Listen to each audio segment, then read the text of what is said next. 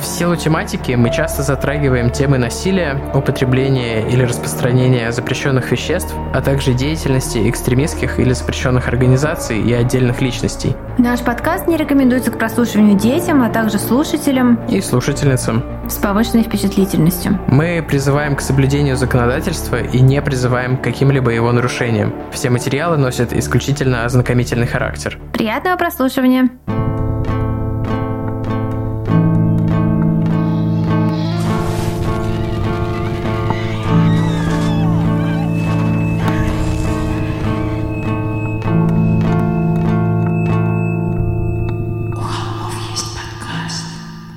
Всем привет! И вы слушаете «У холмов есть подкаст». Привет, и это мы, Тима и Валя, Валя и Тима. И действительно, это какой уже по счету там мы перевалили за то сотню? 108 э, выпуск у холмов. Но сегодняшний выпуск как-то там будет упоминаться кое-что про холмы, что, что как-то нехорошо рифмуется с нашим названием. И я немного в загрузе из-за этого последнее время. Но название объективно прикольное. Ну, название у нас объективно прикольное. Нет, я не про наше название. А да? Мне кажется, оно звучит очень... Если не знать, что это за организация, звучит как что-то классное. Да. Ну, Но возможно, супер не классное на самом деле. Да. Мы я... про это подробно поговорим. Да, да, да, про это попозже и подробнее. Так, что мы с Тимой вчера ходили на концерт СБПЧ, и нас там узнали, меня впервые в жизни узнала Холми, и она подошла обняться. Это было так мило. Привет, если ты нас слушаешь. Привет, незнакомка. Не спросили, да, как зовут. Не спросили... Да. Как-то очень мега неловко было. Вот. Я просто кормящая мать, выбравшаяся в люди, выпила полапероля и была в каком-то вообще таком состоянии, таком Вот. А Тима не знаю, почему не спросил. Он апероль не пил. Да я не знаю, я, ну, у меня такое бывало в э, Питере пару раз. А мне никогда не бывало. Еще один раз в Склавенитисе. Да, мне было, мне было дико приятно, я немного растерялась. Да, но я все равно это супер растериваешься, и это неловко, потому что... Мне вообще очень странно, что люди нас узнают. Мне кажется, нас должны знать по голосам. Я, я не очень понимаю, откуда люди знают, как мы выглядим. Мне кажется, большая часть наших слушателей не знает, как мы выглядим. И представляет... И это к лучшему. Да, представляет более прикольных людей. Да. Вот. Я не могу ничем похвастаться в плане того, того, что я посмотрел, потому что я смотрел всю неделю огромное количество материала. Я был ответственен за research к этому выпуску и подошел как-то супер... Ну, не то, что я хотел сказать, Ну, вы уже, вы уже понимаете по хронометражу выпуска, как Тима подошел к нему. Да. Ну, в смысле, не по хронометражу вступления, а что, да, выпуск получится, наверное, длинный, потому что я, я не умею выделять основные детали. Мне очень тяжело сокращать, когда мне тема кажется интересной, а все детали кажутся важными. Да, когда я в наш конспект залезла и предложила какие-то сокращения, Тим сказал, о, это очень важно. Я ну, сказала, там... я пересказала в двух предложениях эти два абзаца. Ладно, посмотрим еще, поборемся, да, поборемся. Да нет, нет, на самом деле правильно. Просто, просто я посмотрел суммарно, ну, я смотрел на скорости 2, но если по хронометраж настоящий брать, то я посмотрел, не знаю, часов 15 материалов или типа того разных ну, степени я, я, плотности. Я тебя понимаю. Я, ну, в смысле, я тебя очень хорошо понимаю. Вот. А... Нет, ну есть какие-то истории, например, вот наш прошлый бонусный выпуск э, про застойные... застойные... Ой-ой, извините, у меня телефон свалил. Застойную бриллиантовую мафию. Кстати, Призрак мы можем Галины особо Брежневой. не, это, не Раньше мы такие, у, мы не расскажем, о чем наши были бонусные выпуски, а теперь с тех пор, как они в Apple появились, там же видно описание названия, вот, поэтому, наверное, можно не скрывать это. Хотя я, я не знаю, у нас какая-то псевдосекретность по поводу каких-то вещей в подкасте да, всегда мы, бытовала. Мы, мы, мы странные, да. Но есть люди, которые не читают заголовки выпусков и описания, таких несколько человек мы какие-то ну, По крайней мере, когда-то было, да. Вот, но там как бы очень такая простая камерная история, и все более-менее в контексте, там как бы все понятно. А история, про которую мы сегодня расскажем, у нее там типа десятилетняя не непосредственная предыстория, еще сто лет до этого важных событий, которые тоже стоит упомянуть. Сами события супер запутанные, непоследовательные, и еще и концовка такая смазанная. Вот. Но в концовке там есть э, один приятный факт. Ну, мне, меня порадовавшая меня история. А мы уже рассказывали про Silent Hill в подкасте? Мне кажется, да, что там мы в разработке ремейк второй части. Но да, мы даже рассказывали. Он не выйдет. Он выйдет, типа, не, не, не скоро выйдет. То есть там это, mm, это был Значит, это наши планы на следующий да. Новый год или там Или на через... 2030 да. какой-нибудь. Я посмотрела э, сериал «Наблюдатель», «Наблюдающий The, The Watcher». Я, раска... я рассказала, что я начала его смотреть. Я закончила его смотреть. Ну, точнее, как? Я спала примерно одну треть сериала. Дима наставил на том, что его нужно посмотреть, раз начали. Ребята, это просто пустая трата времени, а не сериал. Мне он дико не понравился. Вообще просто, просто отстой. Начнем с того, что там Наоми Уотс играет как будто бы это драма, а э, актриса, которая играет частного детектива, это типичный персонаж из э, американской истории ужасов. Такая загадочная женщина в тюрбане, которая рассказывает какие-то странные вещи. Вот. Короче, там половину сериала вообще непонятно, в чем их проблема. Вот. Э, чувак, который играл э, секси-копа бойфренда Уилла в сериале Уилл и Грейс, он не очень хороший актер. Короче, not recommended. Но и recommended тоже у меня на этой неделе есть. У моих приятельниц и бывших коллег по одному интересному проекту э, выходит их собственный фильм, который девочки сами написали и сами поставили как, э, собственно, Ира режиссера, Лиза сценарист, и я с ними с обеими работала. Фильм называется «Тысяча дешев...» Блин, да что ж Тысячи дешевых зажигалок. Но теперь все запомнят, потому что я все заживал. Тысячи дешевых зажигалок, он даже будет, насколько я понимаю, прям в кино по всей России. Вот, этот фильм снимали девочки примерно тогда, когда я рожала Зою, поэтому вот я его смотрела на днях и думала, вот, актер играет, а я в это время рожаю. Что-то я хотел... А, я... А, я хотел... Sorry, Тим, sorry, sorry. А, фильм может быть интересен, потому что там а, в центре сюжета школьный взрывник. Короче говоря, как э, чуваки приносят бомбу в школу. Вот. И девочки, запрещенные в Российской Федерации историю наших выпусков номер э, не помню какой и не помню какой. Да, у нас любят запрещать такое. Ну, вы поняли, о чем я. Девочки очень углубились в эту тему, поэтому там... В общем, кому интересно, советую. Приятный фильм, абсолютно независимый. А я хотел сказать, что я вспомнил ТикТок на, на тему зажигалок. Там был смешной... Я видел на этой неделе очень смешной ТикТок. Там чувак говорил, что э, зажигалок этих крикет разноцветных, их на самом деле всего во всем мире по одной каждого цвета цвета. И просто в какой-то момент она принадлежит тебе, а потом ты ее неизбежно теряешь, и она возникает в пространстве у другого человека, потому что сейчас она ему нужнее. Прикол. Вот. Прикол. А, я еще хотел воспользоваться нашей площадкой для рекомендаций. Пересмотрел старое видео у Максима Каца, биографию Новодворской, и а. очередной раз восхитился тем, какой она была крутой человек и непонятый, а на самом деле она была права насчет всего. Ребята, давайте попросим Максима Каца приехать на Кипр с выступлением для Тимы. Ребят, если у вас есть какие-то коннекты, контакты, рычаги влияния, рычаги подмаза, что угодно, давайте, пожалуйста. Он обещал. Let's make it happen, пожалуйста. Он в каком-то стриме сказал, что он строит э, выступление на Кипре. Пожалуйста. Но что-то никаких Давайте, он же нам нет. наконец расскажет, что тут произошло Ему в 74 году. Он наконец там расскажет, что на самом деле произошло. Я думаю, что ему сейчас не до этого. Но э, ему близко лететь. Он, Но же... он мог бы. Он мог бы, да. Я ему писал как, куда-то там в какую-то форму. Э, Ребята, давайте закидаем Максима Каца, строим ему DDoS-атаку, ну, Кстати, про непризнанные территории это очень актуально поговорить будет. Вот-вот, конечно. Максим! А еще также, пользуясь нашей площадкой, я, хочу, чтобы на Кипр приехал Муджус, потому что вчера на СБПЧ мы с Тимой рассуждали, на каком концерте я бы ловила филзы. Искренне и неиронично я сказала, что на Муджусе я ловила бы feels ы. И Тима тоже, я думаю. Да. А Димона мы бы не взяли, потому что он циничный убийца feels ов. Мне кажется, вчера ему было из нас троих наиболее весело при этом. Не, мне тоже было, ну, мне было весело. Интересно было. Там, ну ладно. Э, все, давайте начнем. Выпуск будет длинный. Сегодня вечер пятницы. Я спал по 5 часов последние две ночи, потому что продолжал этот э, хаотичный research напоследок. Вот давайте начнем. Давайте, начинай.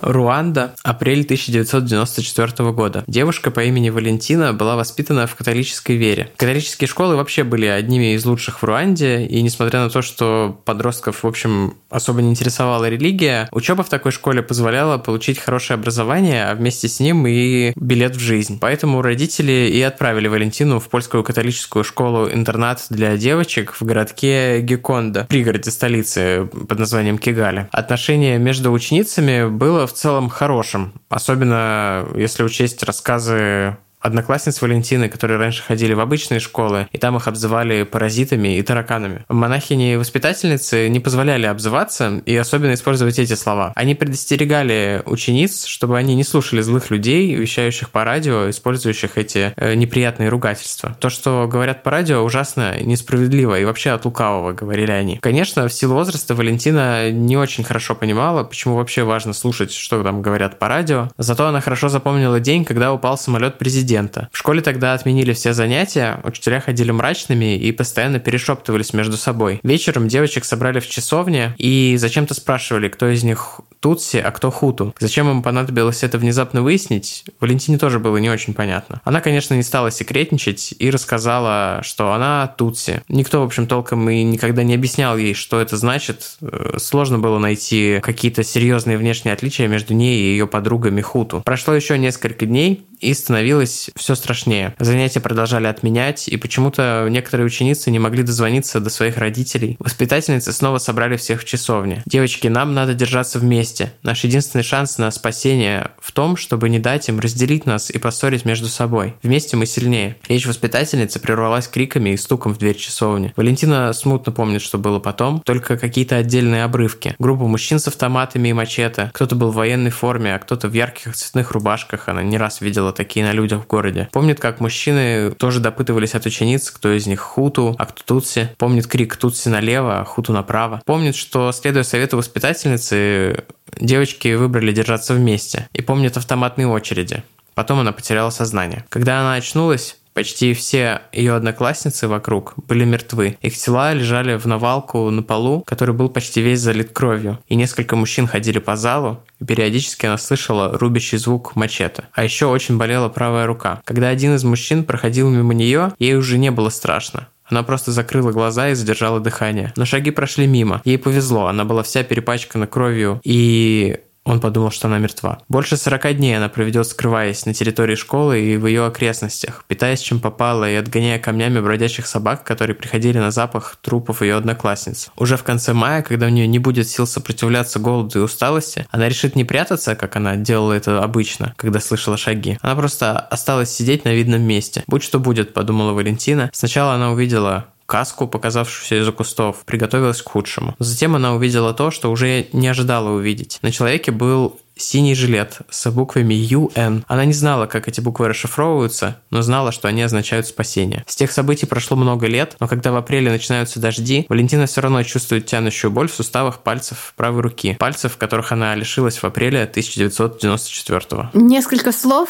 э, об истории Руанды и, собственно, предыстории конфликта. Руанда — это небольшое государство в Восточной Африке. Климат на этих территориях в целом комфортный и благоприятный. Казалось бы, живи и радуйся радуйся. Сложно сказать, когда начинается отсчет истории Руанды как страны. Племена Хуту, Тутси и Тва э, населяли живописные холмы и просторы Руанды долгие столетия. Существует такая теория, что Хуту и Тутси либо не были разными племенами изначально, либо настолько взаимно перемешались, что граница между этими этносами практически стерлась. На территории современной Руанды и Бурунди существовал строй, который в европейской системе можно было бы назвать монархией. У народа был лидер, что-то вроде короля. Тусы занимали положение знати, а хуту просто были рабочей силой, просто людинами. Согласно той же теории, Туси и Хуту — это деление не на племена, а именно на знать и на простой народ. При этом количественно этносы тоже делились не поровну. Примерно 15% населения Руанды — это Тутси, и 80% — это Хуту. Несмотря на то, что неравенство в обществе было, и наверняка многие не были на 100% довольны положением вещей, народы жили в мире друг с другом в каком-то компромиссе. До тех пор, пока, конечно же, туда не добрались европейцы. В в конце XIX века в Берлине были подписаны документы, сделавшие Руанду колонией Германской империи. С того момента эта территория подчинялась власти кайзера. Колониальное правление поддержало власть знати Тутси. Тем не менее, под германским управлением Руанда просуществовала недолго. Подписание Версальского мира лишило Германию колоний, и Руанда перешла к Бельгии. Вот это очень интересно. Просто такие типа, ну ладно, вот э, Германия подобосралась с Первой мировой войной, поэтому давайте... Ну, дело не в том, что они подобосрались, а просто у них отобрали их имущество, в том числе и территориальное. Ну да, но просто вот есть какая-то страна в Африке, мы ее просто вот отберем ну, да. у одних, и ну, будет да. она теперь, м-м, кому Бельгия такая, можно я? Вспоминаются эти рилсы, где разные страны сравнивают, у кого как слова звучат, такие типа, кто-кто, Бельгия такая, можно я? Вообще капец, это так звучит, ну, ух. А, как мы уже говорили в других выпусках, которых затрагивали колониаль...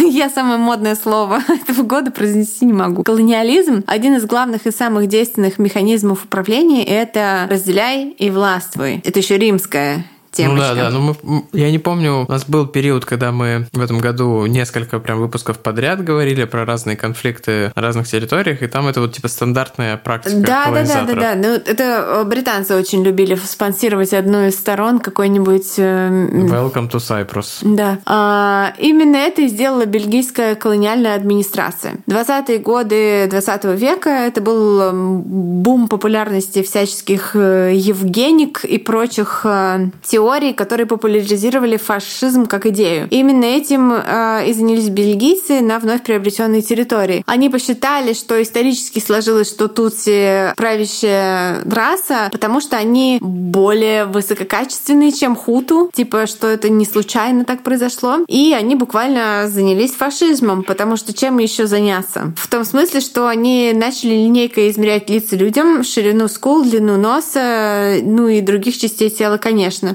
Считалось, что тутси более высокие, с кожей более светлого оттенка и длинными узкими носами. Но, конечно, нет никакой среднестатистической длины носа у нации, которая там ее характеризует. Есть, э, тут я вспоминаю киприотов и сравнителем с ними финнов. И понимаю, что, наверное, все таки есть какая-то Это два этноса, которые действительно отличаются. Но да. можно взять киприотов и поделить их на... Северных Ну нет, нет, я имею в виду, ну, типа выбрать какой-то произвольный набор черт и сказать, что вот это такие люди, а это другие. Но никакой науки под этим нет. Ну, конечно, это э, много раз э, перемешанный друг с другом народ, который жил в полном симбиозе друг с другом. И разделять их, э, это, конечно, странно линейкой. Уже в 21 веке генетические исследования не смогут установить, кстати говоря, значимые и достоверные разницы в геноме хуту и тутси. Но, тем не менее, когда бельгийцы всем выдали паспорта, в них отметили особой печатью расу каждого человека. И, конечно, они сделали это совершенно неспроста. Ну, конечно, что может пойти не так, когда ты пишешь этническую принадлежность в паспорте? Хотя в российских свидетельствах о рождении тоже пишут национальность. Но это, наверное, уже гораздо более формально, чем в этом случае. Ну, я только знаю, что вот у наших, нашего друга, натурализовавшегося в Британии, у него написано British National в паспорте. Ну, я, короче, это какая-то супер странная тема. Да. А, играя на уже существовавшем руандийском обществе общественном конфликте между Тутси и Хуту, Бельгия укрепляет свою власть. Ну, не то, что конфликте даже, а разделении. О том, что уже существовал некий э, некое отличие между ними. Они начинают этот раскол между этносами э, делать все острее и больше. Просто засовывают в него лом и раздвигают как можно шире. Oh, yes. Э, специально разжигая внутренние противоречия, очень легко преподнести свое присутствие на чьей-то территории как стабилизирующее. Привет, Британия. Саму Бельгию, конечно, мало интересовали проблемы местных, куда больше их заботил кофе, который выращивался на плантациях, кстати говоря, в почти рабских условиях труда. Бельгийские капиталисты принуждали хуту работать на кофейных плантациях почти бесплатно или просто-таки бесплатно. А чтобы не вести своих сограждан для управления и исполнения функций надсмотрщиков, эту функцию передали Тутси как э, типа людям, которые и так э, более advanced и э, рождены управлять этим вторым этносом, по мнению бельгийцев. По сути, ради экономии ресурсов при производстве кофе бельгийская администрация стравила между собой две группы в обществе, самостоятельно определив, э, кто относится к какому племени при выдаче паспортов. Э, видимо, с линейкой, измерив всем носы и поставив всем национальности. Буквально и дальше, так да, было. И дальше распределив всех, э, кто чем занимается. Кстати говоря, если родителям эти, наци... эти этническую принадлежность там как-то определяли, что дети по рождению будут принадлежать к, к определенному одному из вот двух этносов. Ну, по отцу, и скорее всего, да. Тоже будут получать эту печать в документах. Но Вторая мировая война закончилась, и наступила деколонизация. И э, этот процесс докатился и до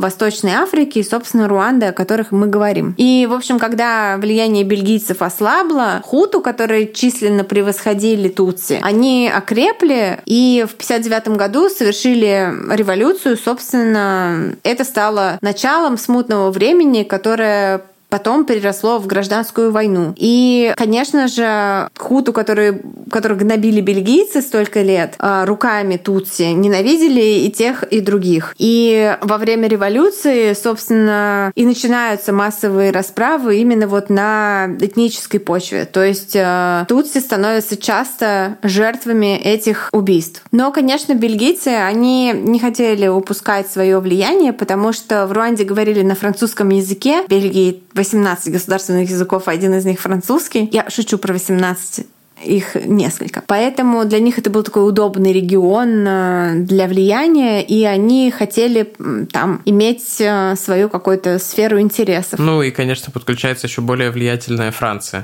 То есть они тоже видят возможность для там ну, бизнеса и какого-то сотрудничества. И обе эти страны активно вмешиваются во внутренние дела Руанды, и в 70-е и 80-е годы происходит э, множество каких-то мелких и средних политических потрясений. Мы не будем вдаваться. Я знаю, Тима хотел бы, но мы Я не там будем. сам до конца не разобрался. Там происходила смена власти, какие-то переходы, перевесы, переделы, там земли Да, с да, да. Бурунди, еще там какая-то жесть. И в частности, внутри этих двух этносов, хуту и тутси, складывались разные группы разной степени радикальности, которые боролись между собой, боролись друг с другом. Но все же мы расскажем об одном из этих событий, потому что оно ключевое. Как мы уже говорили, рядом с Руандой другая страна, Бурунди, потому что рядом с этими странами находятся другие страны. Они, Только, только а- Австралия.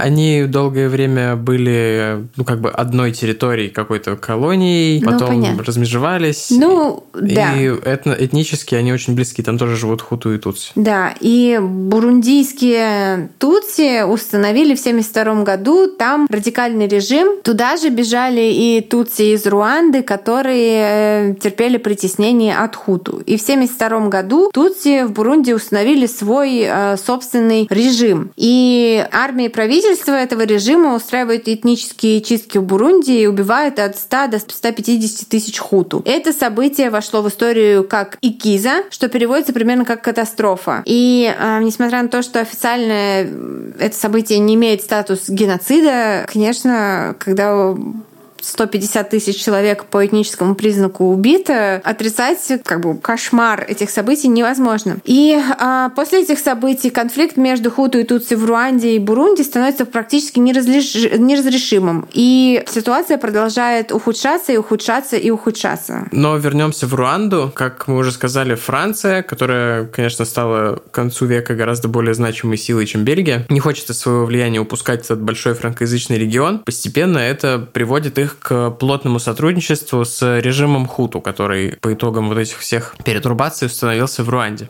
С 1973 года президентом Руанды стал э, Жувеналь Хабиариманна, но как бы почему мы его упоминаем, хотя сказали про 70-е особо говорить не будем, да потому что он был президентом вплоть до 94 года, типа 21 год. Вот. Ну и как можно понять по сроку правления, который нам что-то напоминает, демократия какая-никакая была, в общем, скорее никакая. Несмотря на, конечно, там очевидную коррумпированность, авторитаризм. Э, Даже, наверное, этот э, режим был скорее тоталитарным, чем авторитарным. Самого Жувеналя, президента, можно назвать скорее умеренным хуту. Конечно, с поправкой там на супер жестокие нравы, которые тогда бытовали в Руанде, но и он разумеется, ничего не делал для примирения общества, не стоит как бы его обелять, но при этом он не был совсем уж радикалом. Его не интересовал вот этот вопрос э, этнической вражды. Он скорее его использовал как рычаг для сохранения власти. А вот его жена, Агата Хабиаримана, была супер радикалкой. Она была частью сообщества Аказу,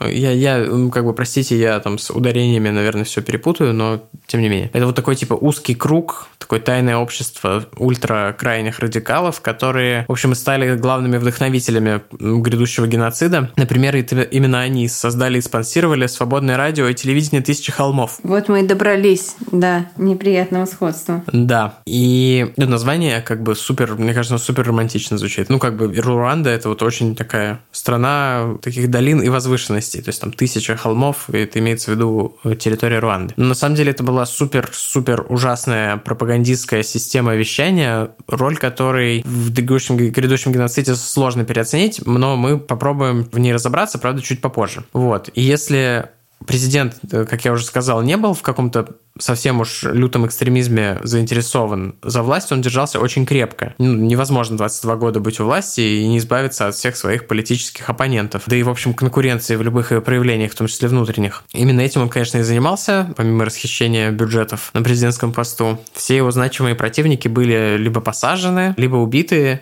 ну или там в условно лучшем случае выдавлены из страны. И вот играя на реваншизме хуту большинства по поводу событий в Бурунди, по поводу колониального прошлого. В первую очередь он боролся с тутси оппозицией, а главным лидером ее был Поль Кагаме. Про него еще мы много будем говорить, но вот он уже выходит на как бы сцену еще вот в эти 70-е и 80-е. В 90-м году конфликт э, в обществе просто обостряется критически, как бы уровень жизни в стране никакой, а вот эти вот э, взаимные претензии э, сохраняются. И начинается прямо гражданская война. Не имея возможности легально бороться за власть, оппозиция которая, ну, как вы уже понимаете, преимущественно состояла из Тутси, вступает в вооруженные столкновения с действующей армией. Там в переплетениях этих событий тоже сложно ориентироваться, там за 4 года очень много что произошло, но э, нам важно понимать, что на первом этапе победа остается за правительством и, ну, то есть за властью хуту. Происходит это во многом потому, что Франция их поддерживает э, там, оружием, припасами, консультациями, всем, чем нужно. Ну, поскольку в их глазах это правительство обладает хоть какой-то там легитимностью, там, институциональностью, а противостоят им мятежники э, без какой-либо организации. При этом, разумеется, все понимали прекрасно, что и в правительстве, и в армии много радикалов хуту, желающих окончательной расправы над Тутси, не только над мятежниками, а над вообще всей этнической группой. Конечно, французам было проще на это закрывать глаза и надеяться на то, что умеренные силы каким-то образом одержат верх э, в борьбе внутриэлитной. Тем не менее, все было как было, и многие тутси были вынуждены бежать в Уганду, потому что там Бурунди их не очень принимала, а Уганда, да. А те, что э, были вынуждены оставаться в Руанде, сформировали, по сути, партизанское подполье. И вот такая вот э, вяло текущий конфликт продолжался долго, иногда перерастая в очень-очень э, невяло текущий. Не будучи радикалом, в полном смысле слова, президент, тем не менее, охотно попустительствовал самым радикальным настроением среди хуту. Ну, ладно, я как-то зациклился уже на политике, нужно, наверное, побыстрее переходить к событиям. Одним из таких событий было создание организации организации Интерахамве. Это, это были военизированные ячейки Хуту, которые были вот созданы в противовес этому образовавшемуся на территории Уганды и из бежавших Тутси движению, которое взяло себе название Патриотический фронт Руанды. Фронт Патриотик Руандас как-то так, FPR, франкоязычная аббревиатура, и англоязычная RPF, будем использовать франкоязычную, наверное. А, Можно просто говорить э, «Патриотический фронт Руанды», потому что и я при чтении нашего конспекта немного плыла. Короче, «Патриотический фронт Руанды» — это Тутси. Радикальные Тутси. Ну, да. Они все радикальные. Они там все радикальные. Ну, там были люди, которые просто граждане, которые просто хотели жить своей жизнью, и были вот две противодействующие такие военизированные силы. Вот, руководителем Патриотического фронта Руанды стал уже упомянутый Поль Кагаме. К 92 году устанавливается шаткий мир, но вот этот вот э, тайный круг под названием Аказу не прекращает своей деятельности, и радио «Тысячи холмов» звучит из приемников там и в столице, и в сельских районах, у него там почти полное покрытие пропагандисты очень активно заряжают население хуту, накачивают к новому раунду противостояния с Тутси. Свободное радио и телевидение «Тысячи холмов» нами уже упомянутая. Вот сейчас как раз э, нырнем в их э, историю и в контент, который они производили. Это, наверное, самые знаменитые пропагандисты 20 века, ну, после, конечно, Геббельса. Свободным это радио совсем не было. Оно отражало только один э, взгляд на вещи, причем максимально радикальный. И ведущие разных шоу э, всегда говорили только о несправедливости старой монархии, о несправедливости колониальной системе и обвиняли Тутси во всех проблемах Руанды, в бедности, в разрухе, хотя как мы помним, 20 лет у власти находился президент Хуту. В их риторике тутси представлялись нахлебниками, паразитами, живущими за счет э, хороших э, и терпеливых Хуту. Но теперь, говорил голос сквозь хрипящие динамики радиоприемника, нашему терпению пришел конец. Как и любая пропаганда, они эксплуатировали самые низменные механизмы человеческие, давали такую непротиворечивую картину мира, в которой вот одна группа несет всю полноту ответственности за все проблемы, а другая такая вот хорошая и жертва обстоятельств. Ну и, соответственно, решение проблемы – это избавиться от плохих и оставить только хороших. Я хотела еще тут э, взять небольшое слово и сказать, что абсолютно весь контент, который выходил на этом радио, был э, политически заряженным. Там даже были специальные заказные песни, которые ставились. Типа вот. Я узкий.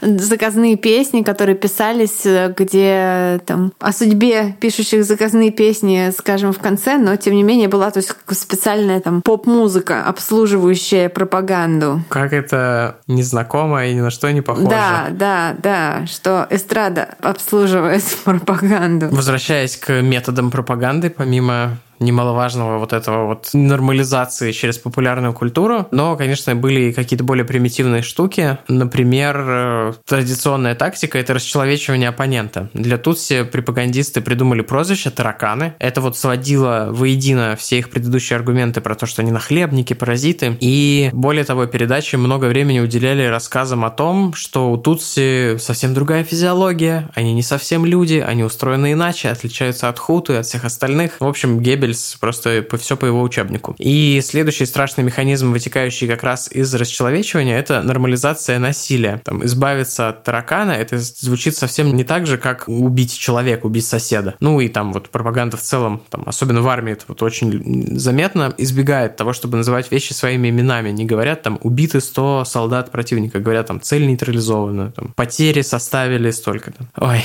Эм, в случае с радио «Тысячи холмов» они буквально призывали там давить тараканов какими-то там в иносказательной форме, но иногда и там более-менее прямым текстом говорили, что нужно убить всех тутси. Ну и, как вы понимаете, такая информационная диета 24 на 7 без какой-либо альтернативной информации сильно сказалась на простых людях, и эта радикальная позиция стала, по сути, общественной нормой, ну, а как бы люди в основном конформисты, и как бы побеждает тот взгляд в них, который вот в обществе доминирует. Тут так и произошло. Разумеется, в патриотическом фронте Руанды про эту пропаганду знали, и она как бы не проходила мимо их ушей, и они, в общем, понимали, что соплеменники, которые остаются в Руанде, находятся под угрозой и нуждаются в защите. И это, конечно, приводит к возобновлению боевых действий. У нас, мне кажется, начался какой-то адский фейерверк на улице. Да.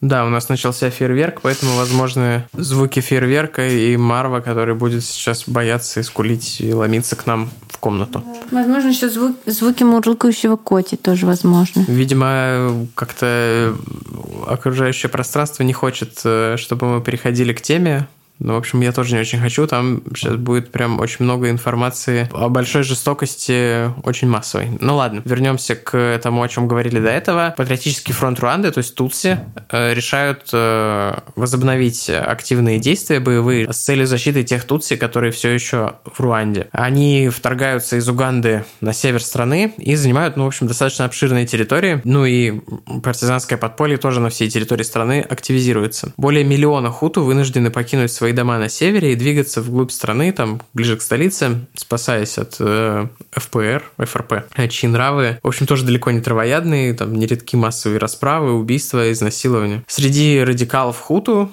Там было движение Хуту Пауэр, Интерахамве — это ополчение, про которое я уже говорил. Среди них формируется запрос на решительные действия. Кажется, вот что время поджимает, и пока Хуту сохраняют власть над основной территорией страны, необходимо приступить к, в кавычках, окончательному решению вопроса Тутси. Президент Хабиаримана ощущал, что, в общем-то, теряет контроль. С одной стороны, радикальные хуту были недовольны его, в общем-то, такой мягкой политикой в отношении По Тутси. крайней мере, как им казалось, мягко. Да. С другой стороны, успехи Патриотического фронта Руанды в продвижении вглубь страны ставили существование его режима под непосредственную угрозу. Он решает, что перемирие и деэскалация — это лучшее решение. Не факт, что его мотивы были такими уж бескорыстными, но тем не менее он предпринимает значимые шаги на пути к миру. Проходят переговоры с Патриотическим фронтом Руанды под эгидой ООН и подписаны так называемые Арушские соглашения. Принято решение не только о прекращении огня, но даже о возможном мире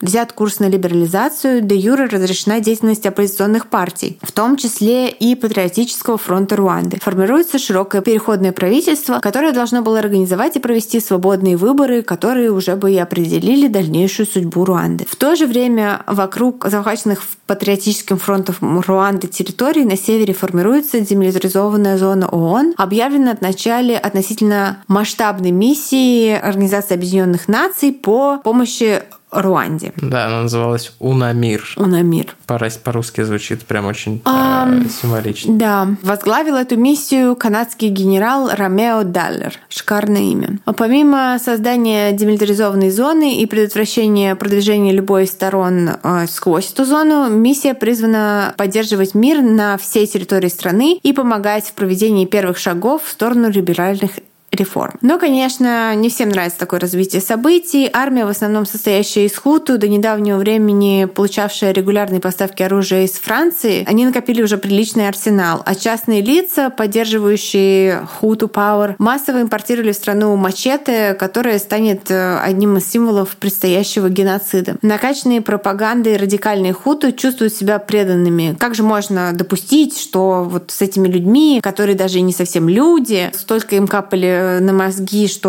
вообще они это просто какие-то тараканы и змеи, вдруг с ними начали договариваться и вести какой-то диалог. По радио начинают говорить, что всех куту, которые сотрудничают с Тутси, ничем не лучше самих Тутси и тоже достойны быть уничтоженными. Правительство подвергается жесточайшей критике, радикалы выступают за установление хуту Пауэр на государственном уровне. Страна балансирует на грани нового витка насилия. И вот наступает 6 апреля 1994 года. До сих пор неизвестно, кто стоит за атакой на правительственный самолет, но факт остается фактом. Борт с президентом на борту сбивают гранатометом прямо в небе над аэропортом Кигали. А в теории его смерти, в общем-то, хотели обе стороны конфликта. После гибели президента а, временно его обязанности исполняет а, настроенная на мир премьер-министр Агата Увелингеймана. А, но на должности она держится недолго. В, буквально в течение суток после того, как она принимает на себя президентские обязанности, радикалы убивают ее и все вышестоящие политические чины, а также десятерых сотрудников ООН, которые при призваны, ну, военных, которые призваны обеспечивать этим политическим чинам ну, безопасность. Буквально такой конвой, который ходил с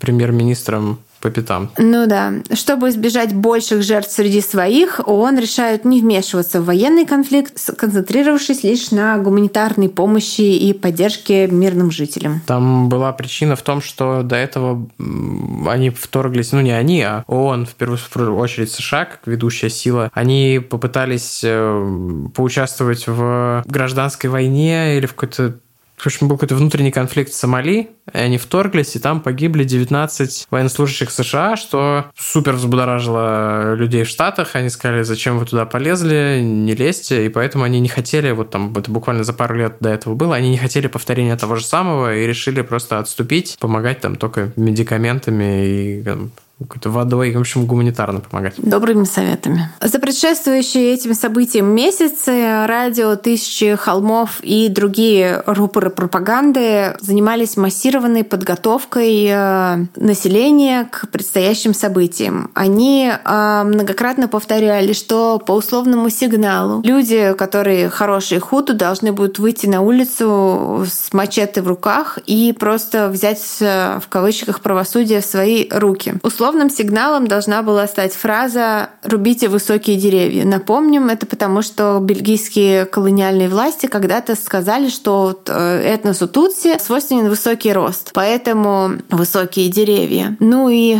7 апреля по радио все-таки говорят эту фразу «рубите высокие деревья» и начинается геноцид. Именно благодаря широкому распространению радио и льющейся из него пропаганды радикалам удалось не только совершить геноцид, в общем-то, руками простых людей, но и эффективно организовать все действия и координировать их э, практически в реальном времени. В первые дни все происходило все же довольно стихийно. Вооруженные хуту выходили из своих домов или с рабочих мест и буквально обходили соседние дома, убивая всех тутси или тех, кого они подозревали в том, что они тутси, или тех хуту, которые пытались их защищать или укрывать. По сути, все хорошо знали своих соседей, их взгляды и этническую принадлежность, поэтому на этом этапе было относительно понятно, кто свой, кто чужой. Там уже это было написано в паспорте. Ну да, но никто же не пойдет на паспорт. Нет, там прям ходили конвой и просили предъявить документы документы, если у тебя была там написано Тутси, тебя отводили а, за угол и убивали. Я думала, просто эти первые дни, это как вот они просто реально приходили там в дома, вламывались. Да, да, ну просто люди выходили и шли к своим соседям и убивали их, и как бы возвращались домой.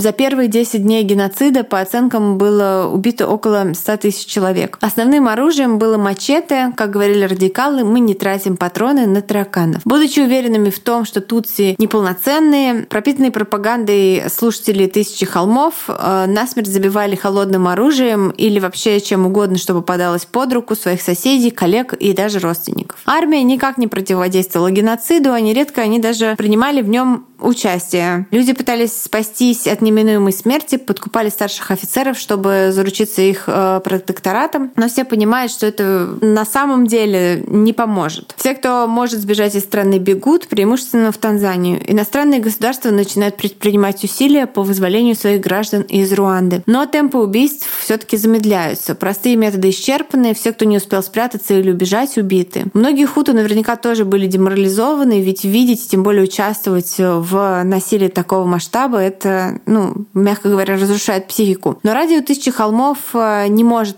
допустить вот эту остановку на полпути. Ведущие разговорных программ подбадривают э, хороших хуту, радуются убийствам Тутси, призывают э, довести возмездие до конца, то есть купаются в крови. Одна из поразительных деталей, они создают даже специальные плейлисты с музыкой, которая подходит для того, чтобы убивать. Там такие веселые песни, танцуешь и убиваешь соседей.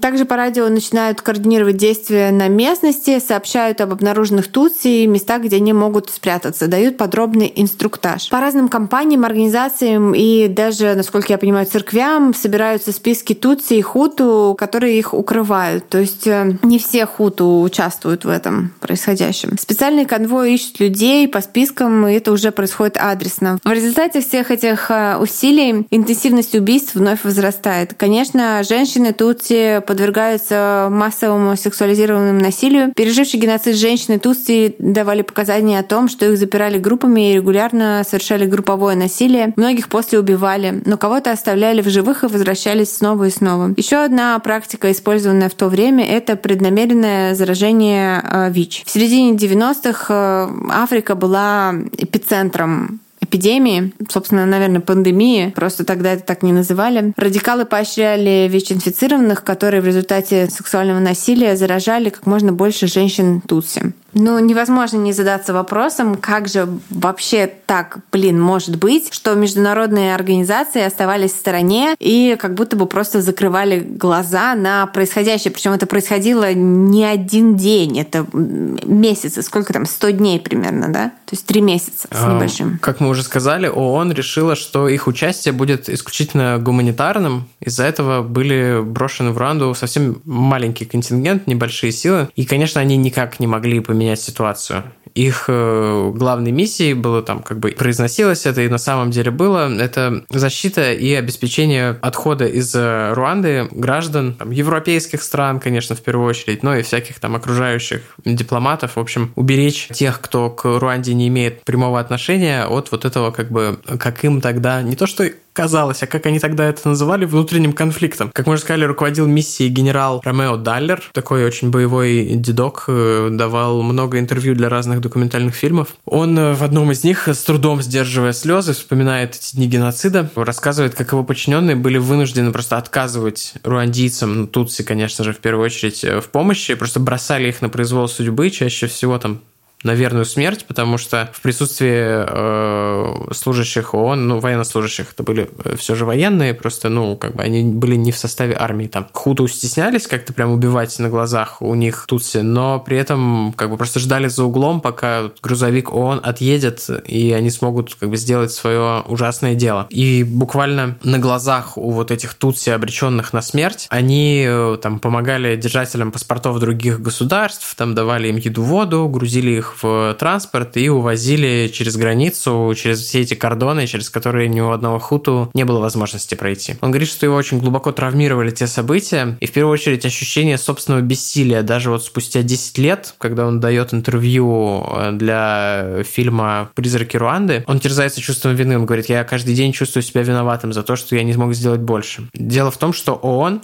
не сразу признала происходящее геноцидом, поскольку вот это официальное признание каких-то событий геноцидом требует решительных действий стран-участниц ООН там, в согласии с какими-то конвенциями. А как мы уже говорили, главная сила в ООН это США, конечно же, и она, они не хотели вовлекаться в конфликт, еще один внутренний в Африке, и снова ставить под удар своих граждан, потому что, ну, по внутренним причинам. То есть э, они, по сути, как бы меняют десятки жизней своих на там сотни тысяч жизней руандийцев. Конечно, там терять э, своих людей не хочет ни Франция, ни Бельгия, ну и другие страны, которые там в меньшей степени вовлечены в эти события. В историю вошла фраза с пресс-конференции ООН, когда журналист вступил в перепалку с представительницей организации. В речи она сказала, что в Руанде происходят в кавычках акты геноцида, но не говорила, что происходит геноцид, на что журналист э, спросил, а сколько актов геноцида должно произойти, чтобы они как бы сложились в полноценный геноцид, как это работает, по ее мнению. Конечно, конструктивного ответа он не получил, это был такой провокационный вопрос, все понимали, что происходят какие-то ужасные события, и он бездействует. Они не отправляют гуманитарные миссии подкрепления,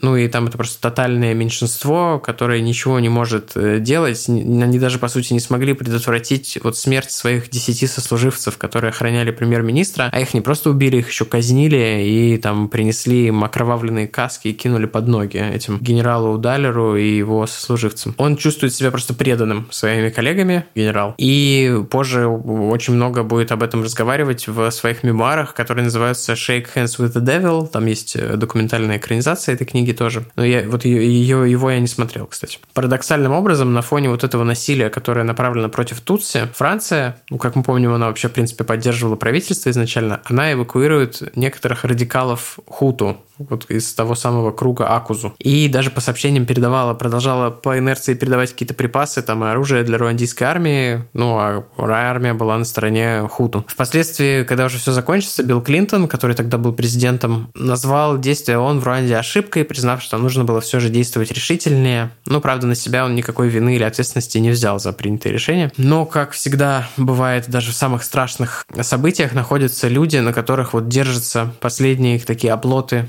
человечности. Таким вот островком безопасности стал отель Милькалинс в центре Кигали. Он принадлежал бельгийским собственникам, и они там немедленно эвакуировали весь свой бельгийский менеджмент, но заместитель управляющего отелем Пол Русе Сабагина а, остался и заправлял отелем. Он был по национальности хуту, но совсем не придерживался радикальной позиции. Он был женат на девушке Тутси, ее зовут Татьяна. И они как бы пользовались таким полуофициальным частичным прокторатом ООН над отелем, потому что там оставались э, иностранные граждане. И вместе с этими иностранными гражданами они укрывали вот там сотни Тутси, всех, кого могли, под видом, опять же, иностранных гостей. Он стал таким своеобразным руандийским Шиндлером, который спас э, жизни тех, вот кому, ну, кого получилось. Э, в том числе, например, детей-сирот из католических школ-интернатов. Впоследствии, уже при правлении Поля Кагами, он будет объявлен террористом и посажен в тюрьму, но об этом позже. Его история рассказана в фильме «Отель Руанда» с Доном Чидлом. Но этот фильм сняли в ЮАР, там совсем не похожая природа, и этот фильм, несмотря на то, что там история рассказана достаточно близко к реальности, визуально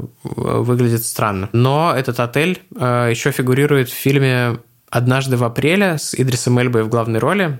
По сюжету этот фильм чуть... Ну, там это вымышленная история в реальном сеттинге, и сюжет, я бы сказал, довольно странный, но зато он снят в Кигале, прямо на реальных местах действия, и вот сцены в отеле сняты непосредственно в этом отеле. В этом смысле этот фильм очень интересный. Помимо ООН, там еще присутствовал в Руанде Красный Крест международный. Но они по своему предназначению и являются гуманитарной организацией, Поэтому их директор Филипп э, Гальярд, точнее не их директор, а глава миссии в Руанде, тех э, дней, он вспоминает о них без чувства вины. Он как бы делал все, что мог. Красный Крест не стоял перед выбором устраивать военную интервенцию или не устраивать. Не было его полномочиях. Э, в этом смысле им было проще в плане каких-то моральных решений. Ну а еще у них была существенно более обширная поддержка. У них там были бесперебойные поставки медикаментов, регулярный приток э, работников, волонтеров, которые, ну, конечно, быстро выгорали, работая в тех условиях, которые сложились э, в период геноцида. И там там приезжали, уезжали, приезжали новые, привозили там припасы и все такое. Конечно, было нелегко, и несмотря на эту поддержку, в общем, никакой простоты не было в этой ситуации. Каждый день в лагерь, развернутый Красным Крестом, поступали там сотни, если не тысячи раненых. Они своими силами их лечили, спасали и кого получалось эвакуировали в дальнейшем. Считается, что прямыми усилиями Красного Креста были спасены 65 тысяч жизней Тутси. Ну, не только Тутси, там, сочувствующим Хуту, но все же в подавляющем большинстве это были тутси. Геноцид продлился с 7 апреля до 15 июля 1994 года, почти ровно 100 дней или даже ровно 100 дней. Ну, закончился он, конечно, не сам по себе. Разумеется, с самого начала Оружские соглашения потеряли какой-либо смысл, потому что там подписавший их президент умер, они везде нарушались, потому что происходили массовые убийства, и вторжение Патриотического фронта Руанды с севера продолжилось. При полном военном бездействии ООН можно смело утверждать, что именно они, вот эта вот военная организация Тутси, положила конец геноциду, и их силами был установлен мир в Руанде. Регулярная армия самой Руанды и это ополчение как бы разрывались между задачами сдерживания продвижения Патриотического фронта Руанды, ну и осуществлением своей, в кавычках, священной миссии по ну, как бы уничтожению Тутси. Ну и там сама обстановка разлагала моральный дух, там вседозволенность и безнаказанность этих дней там плохо сказывалась на дисциплине, ну и постоянное участие в таком вот насилии, тем более не встречавшем никакого сопротивления, да и просто жизни в городах и селах, где просто на улицах горы трупов, наверняка негативно сказывалось на их состоянии даже даже самых идейных хуту, я думаю. В конечном итоге силы национального извините, Патриотического фронта Руанды э, дошли до столицы, где захватили все ключевые правительственные здания, телевизионные радиостанции, ну и режим радикалов был побежден. Хуту, совершавшие геноцид, массово, прям миллионами бежали из Руанды, в основном в Конго, которая тогда называлась Заир. По какой-то причине они, они были согласны принимать их на своей территории. Там многие из этих людей, э, вот таких воспитанных в парадигме насилия, потом будут воевать в этих кровавых конголезских войнах, районах, которые вообще отдельная тема. Оценки количества жертв разнятся от источника к источнику. Поскольку в эти 100 дней в Руанде происходил полный хаос, совершенно невозможно достоверно установить, кто был убит, кто бежал, кто спрятался. Многие тела опознавали, но многие успели подвергнуться разложению и уже никак не могли быть опознаны. Огромное количество людей было записано как пропавшие без вести. Максимальная цифра убитых, которую называют 800 тысяч человек. Но какая-то усредненная оценка, с которой согласно большинству экспертов, это от 500 до 660 тысяч убитых. Основная масса — это, конечно, тутси, но также были убиты тысячи умеренных или сочувствующих хуту. Среди участников гуманитарной миссии также были погибшие. В их числе 10 офицеров, охранявших премьер-министра, собственно, вот в самом начале этого витка конфликта, а также были изнасилованы от 250 до 500 тысяч женщин. Примечательно, что количество убитых зависело от покрытия местности радио. В тех районах, где качество сигнала радио тысячи холмов было выше, выше, было сильно больше жертв. И была еще такая особенность, что если вот в одной деревне радио ловит, а в соседней не ловит, то в деревне, где не ловит, еще более жестоко убивают в больших количествах тутси. Почему это происходит? Эксперты это связывают с очень э, адской версией испорченного телефона. То есть люди из соседней деревни пересказывают, что услышали по радио, все это приукрашая, дополняя там деталями, не стесняясь в выражениях и своим каким-то личным опытом и так далее. То есть, если тебе как дядя по радио говорит это одно, а если тебе твой сосед или родственник говорит, что вот там змеи, тараканы, то это совсем другое. Но все же в районах, где радио ловило сильно хуже и не было соседей, которые могли пересказать содержание эфиров, интенсивность убийств и насилия была значительно ниже. То есть в случае с Руандой пропаганда буквально убивала. Мне кажется, в случае с не только. А когда все было позади, мировое сообщество, да, Тима? Ну, тут примечательно, что статистическое исследование было проведено. То есть нарисовали карту покрытия радио и нарисовали карту количества убитых. И эти карты совпали. Нет, ну в плане, что пропаганда в принципе там да, убивает. Да, да, да. Ну, то есть да? это Но здесь это просто буквально доказано. доказали, да. Ой, ты сейчас это сказала, и мне такой, а, ладно, я research у просто выпуски, которые будут у нас в декабре.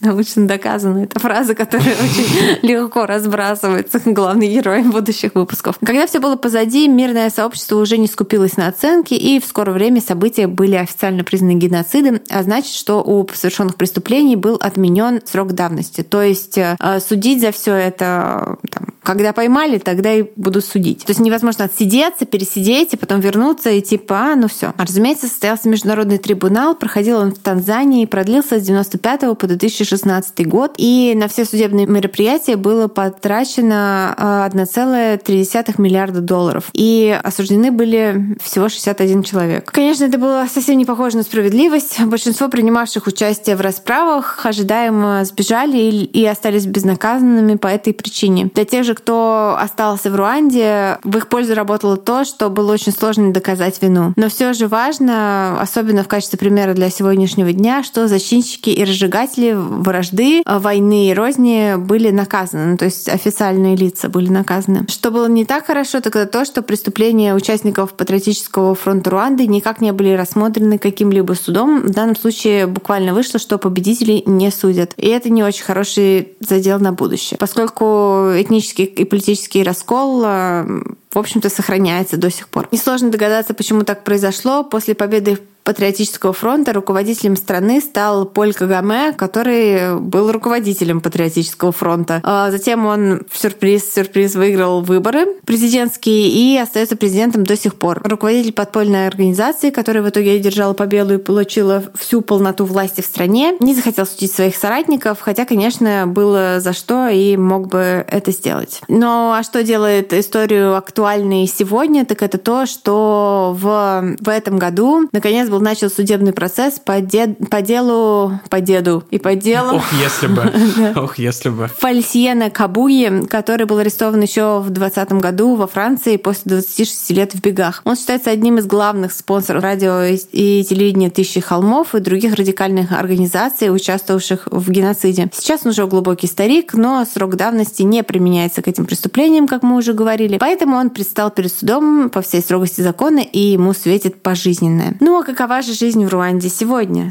Простите вы, делаю я неловкий переход на следующую тему. Как мы уже сказали, лидером, а затем и выбранным президентом в 1994 году стал Поль Кагаме. Но проблема в том, что он занимает этот пост до сих пор. В стране установился и все более усугубляется авторитарный режим. Опасаясь реванша Хуту и в целом, как это свойственно автократам, параноидально держась за власть, Кагаме не допускает в стране никакой оппозиции и плюрализма мнений. И все же в начале своего политического пути в качестве президента Руанды он делал многое для того, чтобы там, остановить вражду и достигнуть какого-то примирения, и как-то залечить раны, если такие раны можно залечить. Строились мемориалы, в школах проходили ежегодные занятия, посвященные геноциду. Но со временем история становилась все более и более черно-белой и однобокой. Например, в 21 году совсем недавно был осужден и посажен в тюрьму на 25 лет или типа того Пол Руссосабагина, тот самый, который управлял отелем Милькалинс. Милькалинс, кстати, переводится тоже как «Тысяча холмов». Ну, это не какое-то такое совпадение, а просто в Руанде все так называется. Вот человек, которого, по сути, раньше чествовали как национального героя, ну, типа, вот реально, типа, руандийский Шиндлер. Сегодня осужден как террорист, который якобы вдохновил и организовал взрывы в 2018 году. Существуют, конечно, серьезные сомнения в том, что он имел отношение к этим террористическим атакам и организациям, которые их совершили. Скорее, он был осужден за несогласие с Кагамой и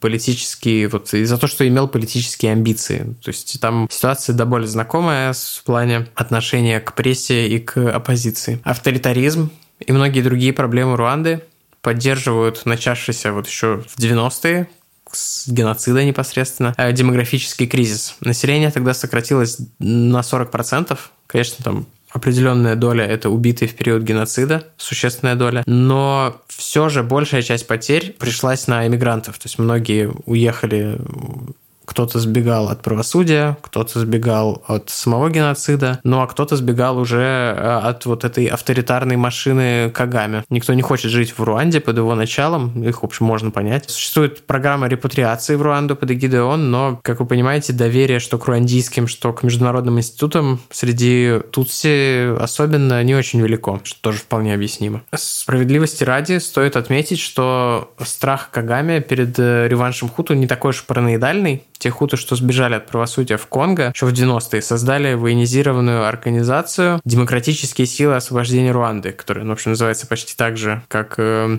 демократический... Ой, извините, я уже, я уже запутался. Патриотический фронт Руанды. Но это, Патриотический фронт Руанды — это Тутси, а демократические силы освобождения Руанды — это Хуту. И это вот такое как бы военизированное партизанское объединение, версия ФПР, только от, уже от Хуту. В 90-х там были десятки тысяч человек, готовых сражаться, готовые к реваншу, но сегодня численность оценивается, например, в 3-5 тысяч человек. Э, интересный факт. Отец бельгийского певца, который известен как Стромей, который Alors on danse. Да, да, а, ты, ты тоже знаешь? Туслимем, Туслимем, Туслимем и дальше на французском. Он супер известный. Alors on danse, то-то, я, знаю, но я просто ничего не говорю, что ты продолжал петь. Вот. Он потомок Тутси, его отец, ну, собственно, Тутси из Руанды, он был убит в 94 году. Э, Stromae с матерью, я не помню, как его на самом деле зовут, тоже Пол, по-моему. Она по национальности фламандка. Они остались жить в Бельгии после того, как он оттуда уехал. А Бельгия, ну, конечно же, там тогда активно принимала беженцев из Руанды. Он, наверное, самый известный этнический Тутси во всем мире. Ну, а я расскажу про другого певца. На этот раз это хуту-певец по имени Симон Бикинди, тот самый, который собственно, писал песни, которые были в жесткой ротации на радио «Тысячи холмов», песни, разжигающие этническую вражду и подстрекающие к насилию. И он сбежал после того, когда Патриотический фронт Руанды одержал победу, он сбежал в, и прятался в Голландии, э, но все таки был арестован в 2008 году. И э, его судили и приговорили к 15 годам за его вклад в геноцид с помощью песен. Но есть мнение, что он и физически принимал участие тоже. Но его жена, которую не арестовали, сказала, что вообще-то он просто, ну, типа, был наемным рабочим и, и не поддерживал эти идеи. Просто вот ему заплатили одни, он написал песни про то, какие плохие тутси. А когда тутси и э, Патриотический фронт Руанды пришли, э, пришли к власти, он просто уже начал писать другие песни, но их уже, к сожалению, никто никто не хотел слушать. Этот чувак умер в тюрьме от диабета в 2018 году. Это я просто... Это было в этой ужасно мрачной истории для меня таким приятным маленьким бонусом, что это продажную шкуру арестовали и судили. Что нельзя просто писать песенки, просто там... Ну, нельзя спонсировать самый большой как бы радио и телевизионный канал, который говорит убивать Ну да, да, да, э, но ты просто тоже, типа, да. а что, а что мы там типа там, знаешь, а мы просто твор... песни а пели, мы да. просто песни пели, а мы просто творческие люди, что же с нас, да, мы просто пытались как-то выживать, мы просто пытались как бы как-то работать, вот, э, вот, вот так бывает. Ты где-то в Голландии прячешься, а за тобой приходит большая волосатая лапа, и ты... Валя уже, наверное, думает про Марвина, который боится фейерверка, и про его волосатую лапу, потому что я не понял отсылку. Вот. Ну, волосатая лапа правосудия. Короткая волосатая лапка правосудия иногда Да. дотягивается, вот так я бы сказал. Да, я всегда думаю про Марвина. Подводя итог, скажем, что пример Руанды показывает, куда вообще приводит колониализм в первую очередь, но на самом деле и просто авторитаризм, и также безнравственное, неосторожное поведение политиков и там, общественных деятелей. И что из этого может произойти с внутренними конфликтами, которые никто не пытается разрешить, а наоборот подбрасывают масло в огонь. Геноцид оставил, ну, то есть глубокие раны на теле общества Руанды, ну, на самом деле мирового сообщества тоже, но Руанды непосредственно и там, гораздо глубже. Кто знает, сколько еще понадобится лет и поколений, чтобы эти раны затянулись, и вообще возможно ли это? Могут ли такие раны затянуться? Думаю, что никто не скажет, кроме времени. Не знаю, получилось как-то супер пафосно. Ну, у тебя свой стиль, у меня свой. Я имел в виду концовку. Ну ладно, да, такая история сегодня на самом деле очень тяжелая, и я рекомендую посмотреть э, документальный фильм какой-нибудь на эту тему, Потому что, ну, когда своими глазами видишь, как это выглядит, когда вот, ну, просто ходят люди по домам, и убивают своих соседей, это прям, ну, это не укладывается в голове, и это вот такое ощущение, что тебе нигде не спрятаться, и вот это такой обволакивающий тебя ужас, это что-то, с чем мы должны как э, человечество бороться совместными усилиями, а не делать это все снова и снова, блин. Следующий выпуск будет какой-то более традиционный, холмовский, перед тем, как мы занырнем э, в тему одной большой неприятной секты. Сектантский декабрь. Очередной сектантский, сектантский декабрь. декабрь у нас будет, но но начнем мы с какого-нибудь традиционного, да, да, да. не сектантского, а такого типично холмовского выпуска. Вот я недавно у себя в историях постила, что закупилась, так сказать, литературой. Вот, и с использованием этой литературы подготовлю для вас э, про какого-нибудь интересного серийничка. Да, вот холми, донейтеры, ваши донаты идут в расход прямо сразу. Кстати, да, это куплено на донаты. Еще три книжки ко мне едут, поэтому в декабре вы спонсируете э, два выпуска собственно, тот, за который будете донатите. И еще и следующий выпуск. Спасибо большое. Матч appreciated. И спасибо всем, кто слушал нас сегодня и всегда. И до встречи. Пока. Да, и спасибо нашим подписчикам в Инсте. Несмотря на то, что у нас э, после Тименова пока я взяла такое мощное послесловие, несмотря на то, что у нас там э, конечно, с определенного момента перестала, скажем так, жить, жизнь бить ключом. А вас там уже 17 тысяч, и это очень даже не может не радовать. Сказала я предложение с кучей отрицательных частиц, которое чисто положительное предложение. Меня очень это радует. Я, да, прощаюсь еще раз. Пока и спасибо. Всем пока. Вы слушали «У холмов есть подкаст» – независимое разговорное true crime шоу с комедийной подачей. Возвращайтесь на следующей неделе за очередной порцией подлинных историй о маньяках, тоталитарных сектах, резонансных убийствах и других настоящих преступлениях. Подписывайтесь на нас на всех платформах и в соцсетях. Инстаграм, Телеграм, Твиттер и ВКонтакте. Ставьте оценки, где это возможно, и оставляйте комментарии. Это помогает новым людям узнать о нашем подкасте. Также вы можете поддержать наш подкаст, оформив подписку на донейт-сервисе Boosty. Все ссылки есть в наших соцсетях. Если вы иллюстратор и хотите сделать обложку для одного из наших будущих выпусков, пишите нам в директ Инстаграма. Выпуск подготовили и презентовали Валентина Назарова и Тимофей Назаров. Монтаж и обработка звука Кирилл Мухрыгин.